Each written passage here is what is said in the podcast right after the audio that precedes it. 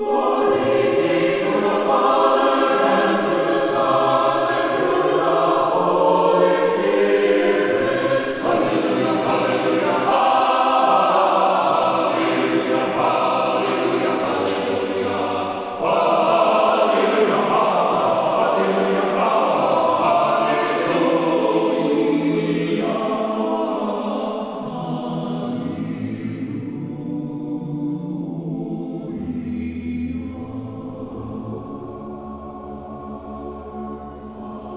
to Jesus Christ. Annunciation Byzantine Catholic Parish presents Light of the East, a program revealing how the Eastern Catholic churches have nourished the Roman Catholic churches and today's world in profound ways through their histories, traditions, mysteries, and spirituality. Hello, I am Father Thomas J. Loya, pastor of Annunciation of the Mother of God Byzantine Catholic Church in Homer Glen, Illinois, and this is a story of the Eastern churches, an inspiring story of faith, courage, intrigue, mystery, spirituality, dissension, and reconciliation. But most of all, this is an expression of a great experience of faith through a unique divine liturgy. Join with me now as we look toward the Light of the East. Light of the East is also supported by Eastern Christian Publications, where you can find the prayers of the Catholic Byzantine Daily Office at ecpubs.com and easternchristianmedia.com, a broadband network for you to learn more about the Eastern Catholic Churches. That's easternchristianpublications.com. Light of the East is also funded by a grant from the Koch Foundation.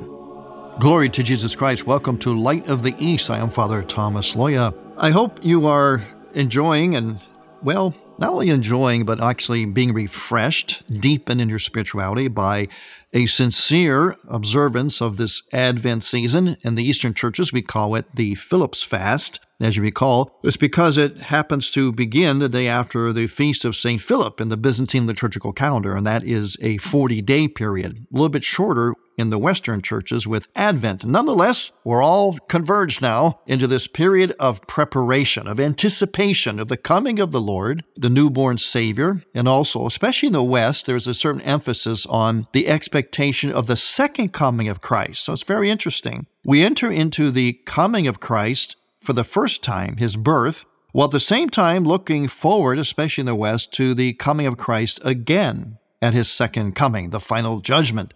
It's interesting how in the church and in the events of Christ himself, there is this timelessness, this what we call kairos time, as opposed to chronos or chronological time that we live in. We have a strong sense of today, then there's tomorrow, then there's the next day, then there was the day before, and so on kind of like a compartmentalized sense of time, sort of marches on in order, linear. But in the events of Christ, in the ultimate big picture, and therefore in the life of the church, you especially see this in the Eucharist, there is a timelessness where past, present, and future become one. And that's what's so much, really, well, at least I'll use the term fun. I find it fun as well as refreshing and prayerful to enter into these great holy days of the church because of that timelessness. Because we speak and we pray in terms of this event happening now. In our prayers, we say that today Christ is born in the manger, or today he is baptized. And we enter into that today as though, in fact, it were happening today. In fact, we don't even use the word today. I mean, we, we do, but you could almost not use it and just say that we're entering into it, period, because it's timeless. It's not even a today, it's a yesterday, today, tomorrow, and forever. And that's the genius of the church. And one of the reasons this is very significant and helpful, as is all things in the church, is because today, in our day, a lot of people have a sense, especially the young, of a kind of a lack of foundation, a lack of belonging. They say that the Generation X and Generation Z, you know, those are the younger adults and younger people, teenagers, upper teens, and so on. I know I don't like to necessarily categorize people, but for the sake of our discussion, there are these categories such as Generation X and Z, but they have a difficulty belonging. They're not joiners. They might seek that, they might want that. We all do as human beings because we're meant for community. But they have a hard time with that. And so there's a certain sense of being lost or kind of out on their own. Maybe it's the technology, you know, the computers, the cell phones, where we can kind of crawl into our own world by ourselves and kind of eh, satisfy ourselves with whatever we want to look at and watch or play with on our phones and computers. Maybe that's part of it. I don't know. But the fact is, there is a kind of a lack of belonging, of joining up and staying with it among younger people. And in this, I am not criticizing them. I'm simply saying this is a phenomenon. And as always, the church has to be aware of phenomenons of changing times and react to it, but in that timeless way. The church doesn't have to change or get with it. The church is always with it. It just has to take its being with it and apply it in an effective evangelical way to whatever times the church finds itself in. So the timeless church finds itself still in times, and it has to react to that while still being timeless. And that's kind of a brain teaser. But in the Byzantine church, the two Sundays before the actual day of our Lord's birth, we look at the patrimony of Christ. And this is another way of being rooted, of having a sense of belonging. Is another thing our young people suffer from the sense of foundation. Let's face it, so many aspects of the foundation of society, of culture, you know, the church have been swept away, taken away, knocked down. Everything seems to be challenged today. All the tried and true ancient systems of things seem to be just challenged and knocked down to be replaced with basically nothing. A lot of confusion, a lot of diversity, a lot of plurality. What does that mean? It means there's nothing really that you can count on. There's nothing that you can really set your feet on.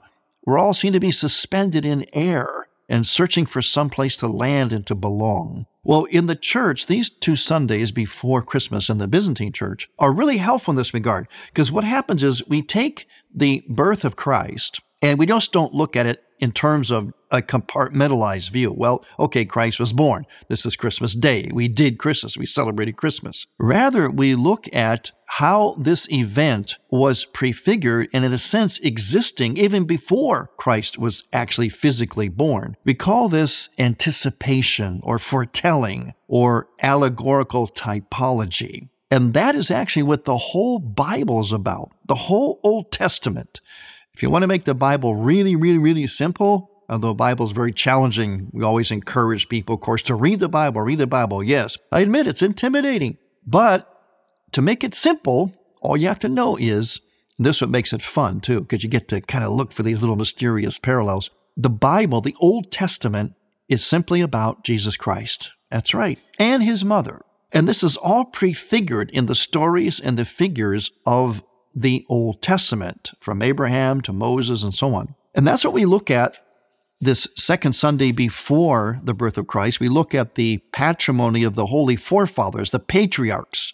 The next Sunday, we're going to look at the actual genealogy of Jesus Christ. In other words, his bloodline and why that is significant. But both Sundays, you've noticed, we we take and dedicate two Sundays, two Sundays before we even get to the birth of Christ, just looking at his patrimony, his history, his lineage, those that came before him, how it all was a great ingenious progression by Almighty God the Father. And this gives us a sense of rootedness about this Christ event and about ourselves. In other words, our faith, as we enter into the Christ event, we're entering into something that is very, very rooted, has a consistent kind of progression to it, going all the way back to the beginning, as far back as the patriarchs, Abraham, Isaac, and Jacob, where the covenant between God and humanity was first announced by God, first established by God. Why did he do that? Because it was going to be a progressive, long, very, very ancient and ingenious process of Almighty God getting us to return back to Him so that His plan of salvation, His plan for us, His destiny, His marvelous destiny for us as human beings and His whole creation would still be accomplished, although it got interrupted by original sin. God was not to be outdone. So, what God did was he set about this master plan in which he would take part in it. He was kind of like the director of a play and also the lead actor all at the same time, kind of like a player coach in sports. But he would also do it with us. That's the great, great consoling and inspiring aspect about it. I find it so inspiring because God could have done this himself. He could have saved us and reverted back to the original just by the blink of an eye, just by the very thought in his divine mind. He could have done anything. But in his love, he chose to do it in a very painstaking way and to do it with the very creature that caused him to have to go through this plan in the beginning the human person, starting with a woman who was the first to take the forbidden fruit. He would then use a woman to undo that, to restore that. And that woman, of course, would be his mother, who becomes known as the new Eve. So God would choose a mother in order to be born as a human while still remaining God, but she would also be and become mystically his bride. And what God was doing was this whole Christ event, this whole newborn Savior event, you know what that really was? That was part of a grand wedding, a grand spousal mystery, as St. John Paul II would remind us in his Theology of the Body. It is the great mystery, hidden from all time and now revealed. And great mystery is a capital G. Great mystery, meaning there's only one mystery, and that is that the invisible God would create visible physical matter and then unite himself with that matter, actually take it on himself. The creator becomes the creature while remaining the creator. He would do that in the same way that a man proposes to a woman and enters into intimate union with her and enters into intimate union with her in the sacrament of marriage. It's the same thing. God created a bride. That's us and united himself with us. And that began at the very coming of Christ in the flesh in Bethlehem, which we're going to celebrate, also known commonly as Christmas. But this had a patrimony. It was prefigured and foretold centuries and centuries before, as I mentioned, with the covenant of Abraham, and then the other figures like Jacob, Isaac, the Moses. Moses would be a prefigurement of Christ himself. And all of the prophets in the Old Testament, the figure of Joseph, who was sold into slavery by his own brothers, who was tempted to do something impure but resisted, kept his purity. All these figures, all these events in the Old Testament were part of this patrimony of Christ, which then witnesses to the absolute solidity, authenticity of our faith and our belief in the newborn Savior. We're going to talk more about this when we return. I'm Father Thomas Loya on Light of the East. Every day, Father Loya posts a brief two minute Facebook video on the Annunciation Byzantine Catholic Parish homepage. You'll be amazed at what you can learn just by watching. Light of the East mission is Christianity's reunion, and to tell the story of the Eastern lung of the Catholic Church, we need your support. In order to keep Light of the East on the air, you can make a donation now by going to ByzantineCatholic.com. That's ByzantineCatholic.com and then donate securely using any major credit card. With your help, we can keep Light of the East's illumination bright. Welcome to a St. Nicholas Minute. What is a saint anyway? Although I was imprisoned for seven years during a terrible persecution of the church under the pagan Roman Emperor Diocletian, I'm one of the first saints honored not because I suffered a bloody martyrdom like St. Peter or St. Paul. I was called a saint because people began to say, Nicholas loves Jesus so much that you can see a lot of Jesus in him. And that's what a saint is someone who wants to become more and more like Jesus, who is the light of the world each and every day of our lives. One day, when a class of parochial school students were in church, their pastor asked the assembly of children, What is a saint?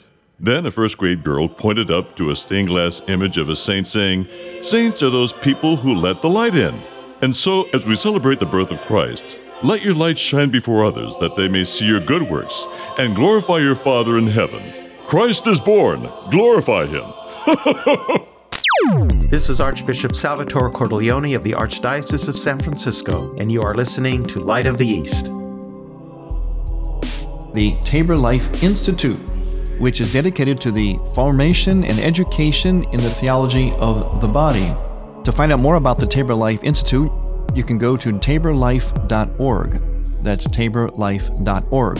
Especially if you're interested in conferences and retreats, in particular for youth, young adults, and also for those of you who speak Spanish. That's taborlife.org.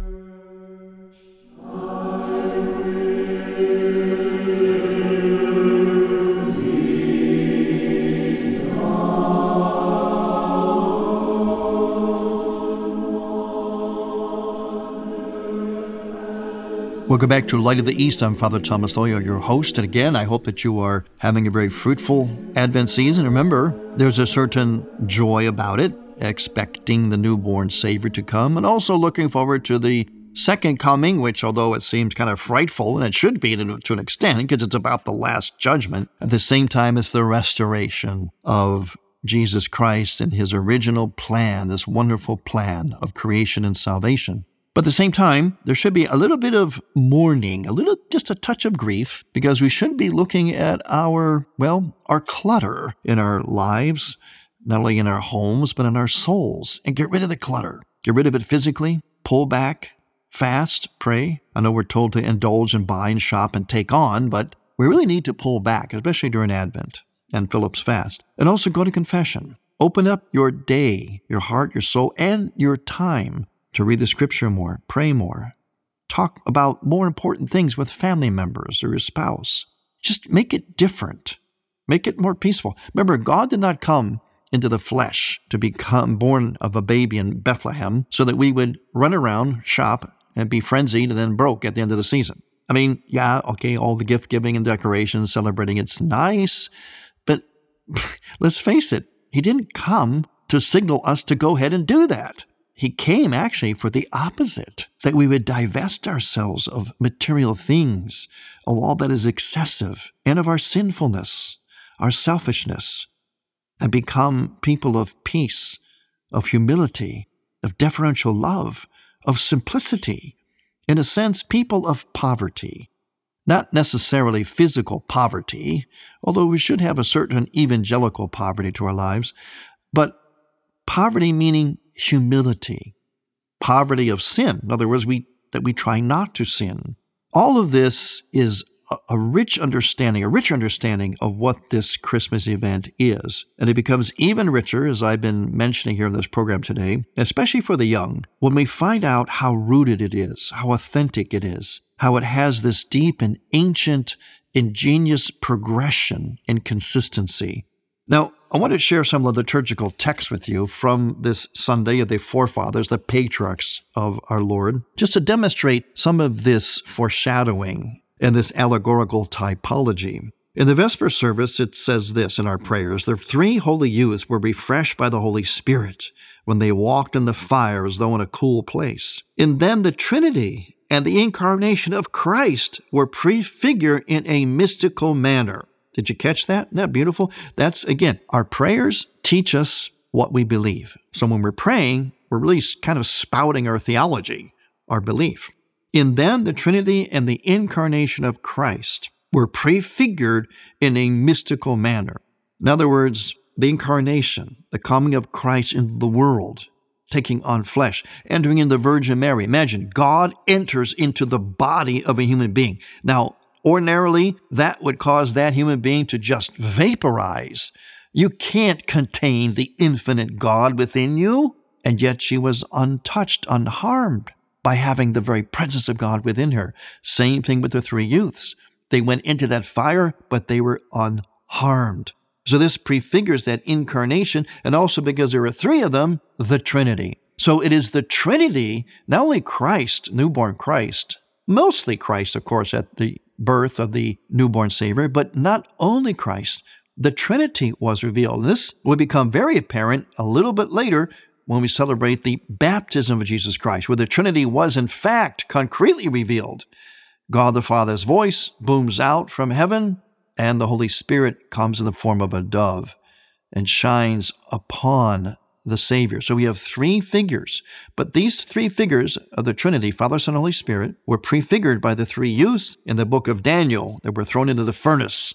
And, the, and the, although they stoked the furnace hotter and hotter, these three youths literally danced through the fire, singing praises to God. Can you imagine that? They mocked the fire and the mockery of their enemies by singing praises to God and dancing through the fire. Now, that's a good lesson for young people. These were teenagers. So, oftentimes, when God wants to make a point or make something happen, he would call upon teenagers. That's right.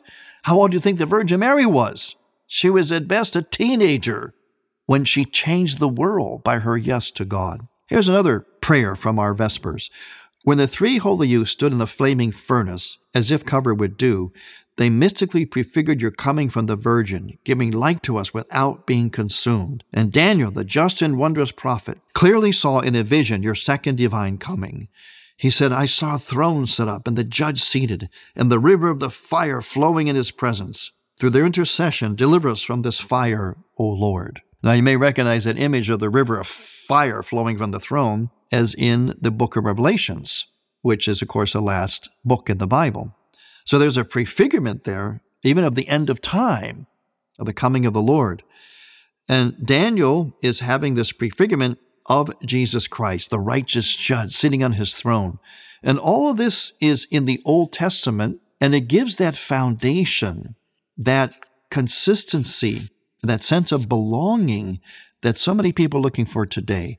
Our faith is based upon that. You, you should encourage young people, tell young people especially, you want something that has foundation? You want a sense of real belonging to something that's been around for a long time? Well, join the church. That's right.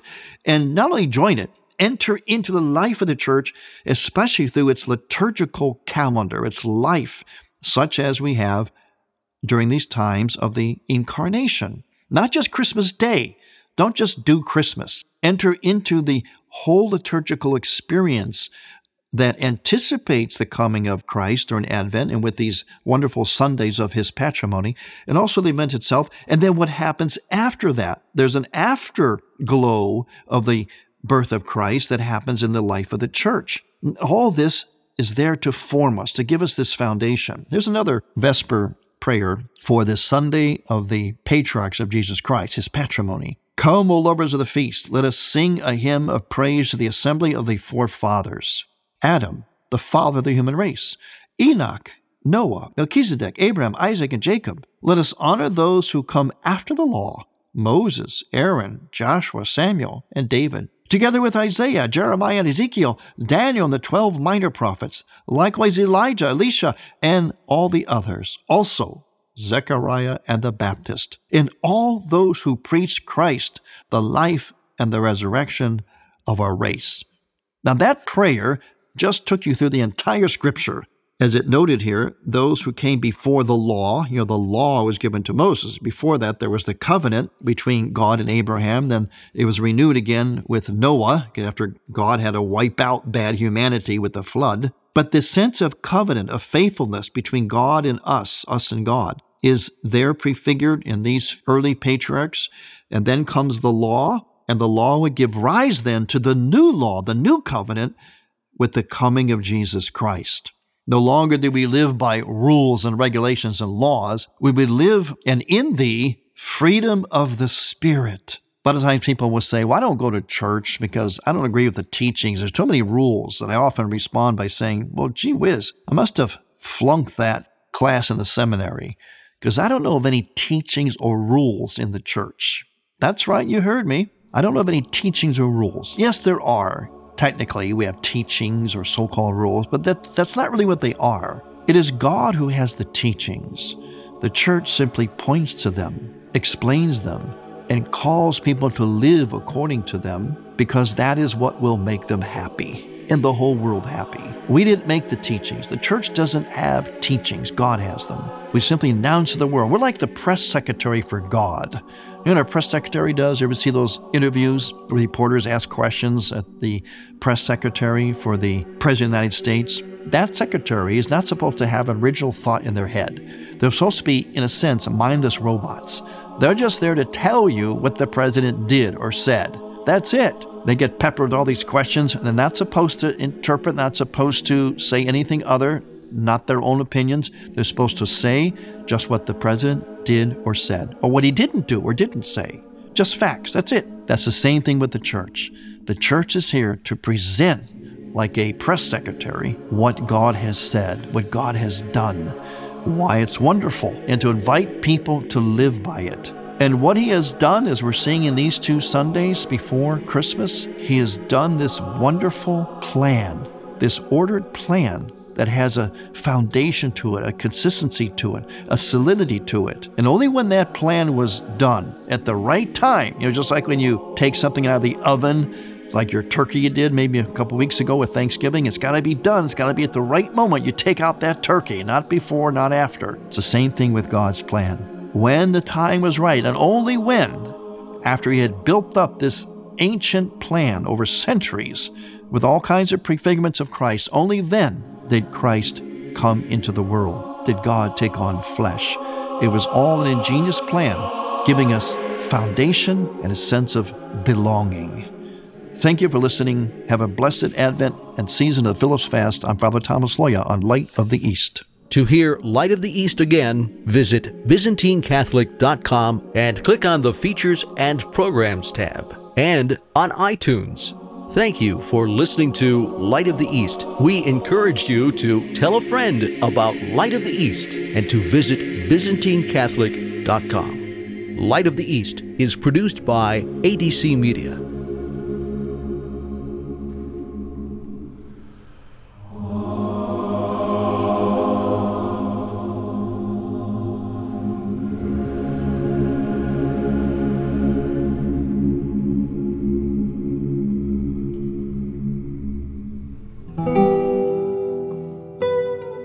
Folks. This is Jimmy Akin from Catholic Answers Live, and Advent is the time where we're waiting for Jesus to come to us.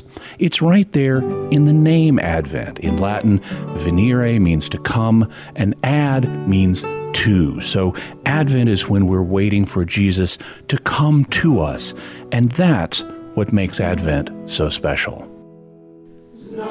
Thank you for listening. Next week, we will return to the Light of the East. To learn more about Annunciation Byzantine Catholic Parish, visit our website, ByzantineCatholic.com, where you will also find an archive of all of our programs. In order to continue Light of the East with its mission of Christianity's reunion, we need your support with a donation.